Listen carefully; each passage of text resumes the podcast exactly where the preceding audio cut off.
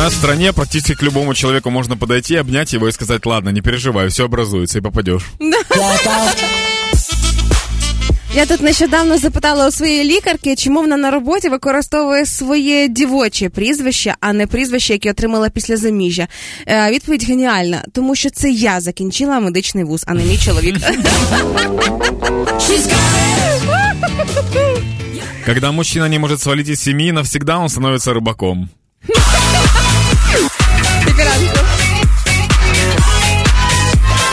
Хеппі ранок